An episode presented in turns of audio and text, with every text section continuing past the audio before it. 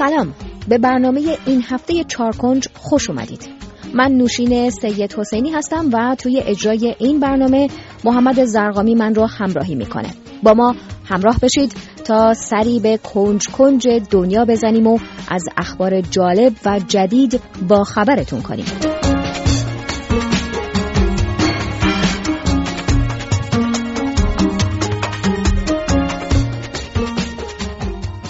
یک خودروی زرهپوش گشتزنی متعلق به دوران اتحاد جماهیر شوروی کمونیستی بعد از مدتها کشمکش با مسئولان شهر سن پترزبورگ بالاخره اجازه گرفته به عنوان تاکسی توی خیابونهای این شهر در روسیه بچرخه و مسافر جابجا بکنه.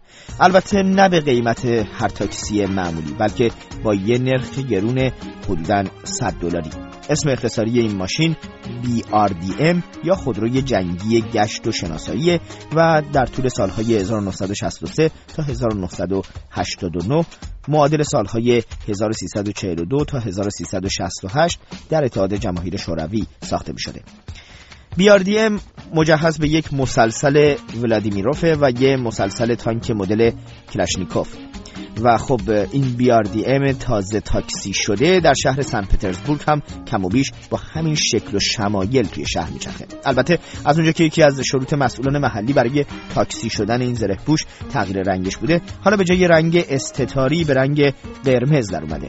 ناگفته نمونه که توی این زره پوش هیچ تغییری نکرده و دربش هم مثل تانک روی سقف تهیه شده و مسافر باید از بالای ماشین واردش بشه.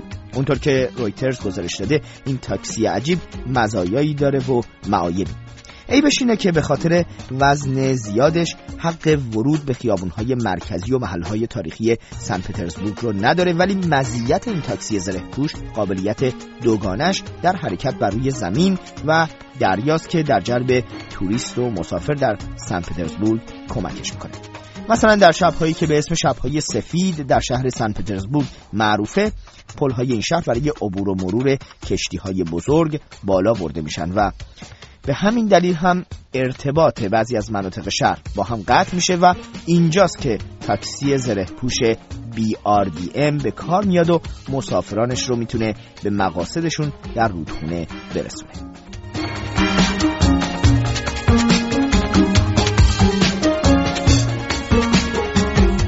نخست وزیر هند در حال راه اندازی یک برنامه آنلاین ملی هست که بشه به اون وسیله میزان استقبال و استفاده مردم از توالت های عمومی رو بررسی کرد.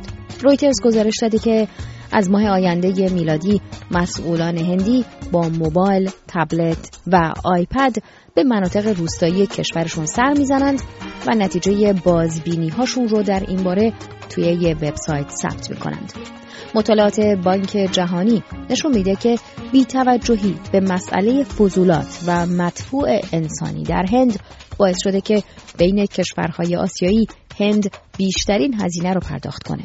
کمبود توالت در هند باعث ابتلا به بیماری های ناشی از عدم رعایت بهداشت و مرگ زودرس میشه و به این وسیله سالانه 50 میلیارد دلار خسارت به بار میاره.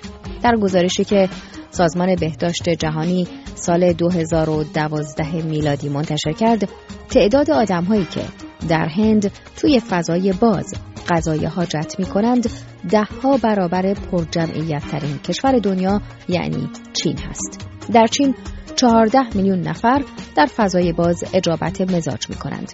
در حالی که در هند این تعداد بیشتر از 600 میلیون نفره. نارندرا مودی که حدود هفت ماه پیش به نخست وزیری هند رسید دائما از بد بودن وضعیت بهداشت عمومی توی کشورش انتقاد کرده و تعهد داده که در طول پنج سال آینده این مشکل رو حل کنه. از جمله دولت بودجه مربوط به ساخت توالت رو دو برابر کرده و از شرکت های بزرگ هندی هم خواسته که به این پروژه کمک مالی بکنند. دولت هند گفته که پیشتر صرفا ساخت و ساز توالت مد نظر بوده ولی حالا میزان استفاده مردم از اونها هم اهمیت پیدا کرده. یکی دیگه از کارهای نخست وزیر هند در این رابطه این بود که حدودا دو ماه قبل به مناسبت یک تعطیلات ملی به مسئولان هندی دستور داد که برای تمیز کردن توالت ها سر کار حاضر بشند.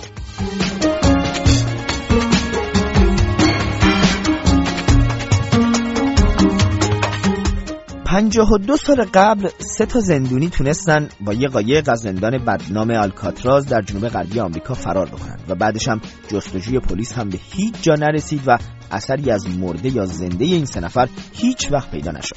فیلمی هم با بازی کلینتیسفود از این ماجرا ساخته شد. حالا بعد از حدود نیم قرن پژوهش‌ها نشون دادن که اگر این سه سارق بانک برای این فرار تاریخی سر ساعت به خصوصی قایقشون رو به آب انداخته باشن از این ماجرا جان سالم به در بردن و زنده موندن.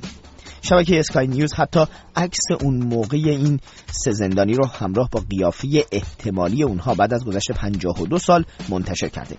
پژوهشگران هلندی با استفاده از نرم افزار شبیه کامپیوتری و اطلاعات مربوط به زمان جزر و مد آب در تاریخ فرار این سه زندانی به این نتیجه رسیدن که اگه قایق حامل این فراری ها ساعت 11 و نیم شب آلکاتراز رو ترک کرده باشه به احتمال بسیار زیاد تونستن خودشون رو به تنگه گلدن گیت حد واسط خلیج سان فرانسیسکو و اقیانوس آرام برسونن و از محلکه جون سالم به در بردن.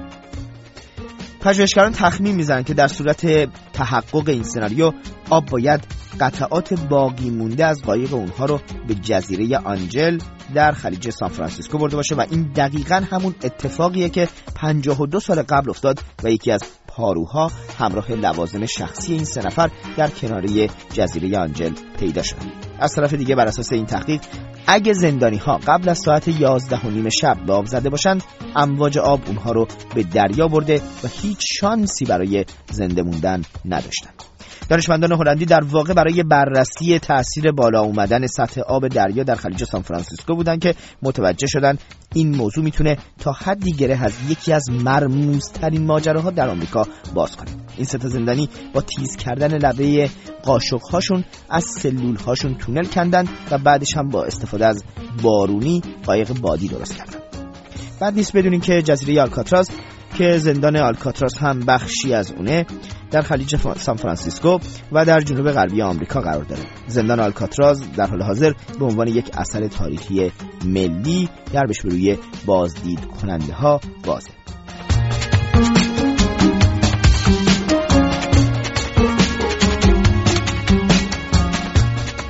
یه شهروند آلمانی به مناسبت کریسمس بیشتر از 450 هزار چراغ برای تزیین منزلش استفاده کرده.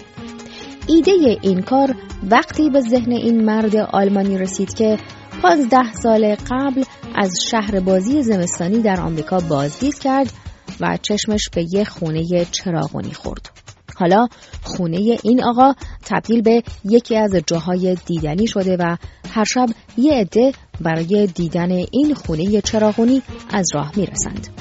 اونطور که شبکه اسکای نیوز از قول این شهروند آلمانی نوشته او کار تزیین خونش رو هر سال از اواخر ماه جولای یعنی حدود پنج ماه قبل از کریسمس شروع می‌کنه و هر سال هم مدل تزیین و نصب چراغها رو تغییر میده تا هیچ وقت تازگیش رو در چشم بازدید کننده ها از دست نده.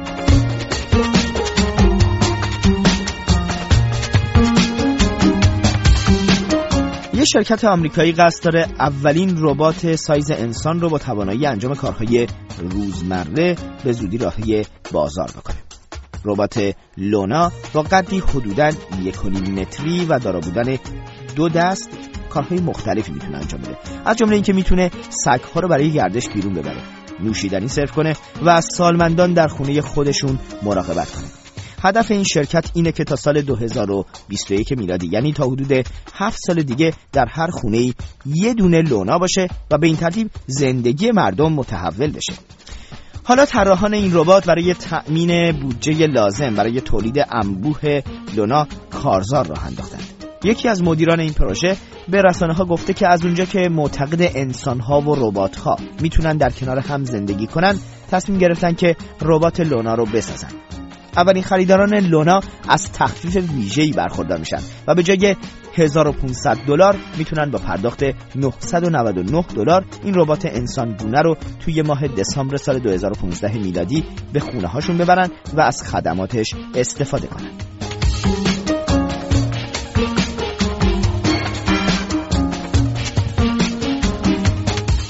این بخش از برنامه چهار کنج هم تمام شد. برای بهتر کردن این هفته نامه منتظر دریافت نظرات و دیدگاه های شما هستم. به آدرس چهار کنج عدد چهار کنج at ایمیل بزنید. تا هفته دیگر و چهار کنج دیگر. بدرود.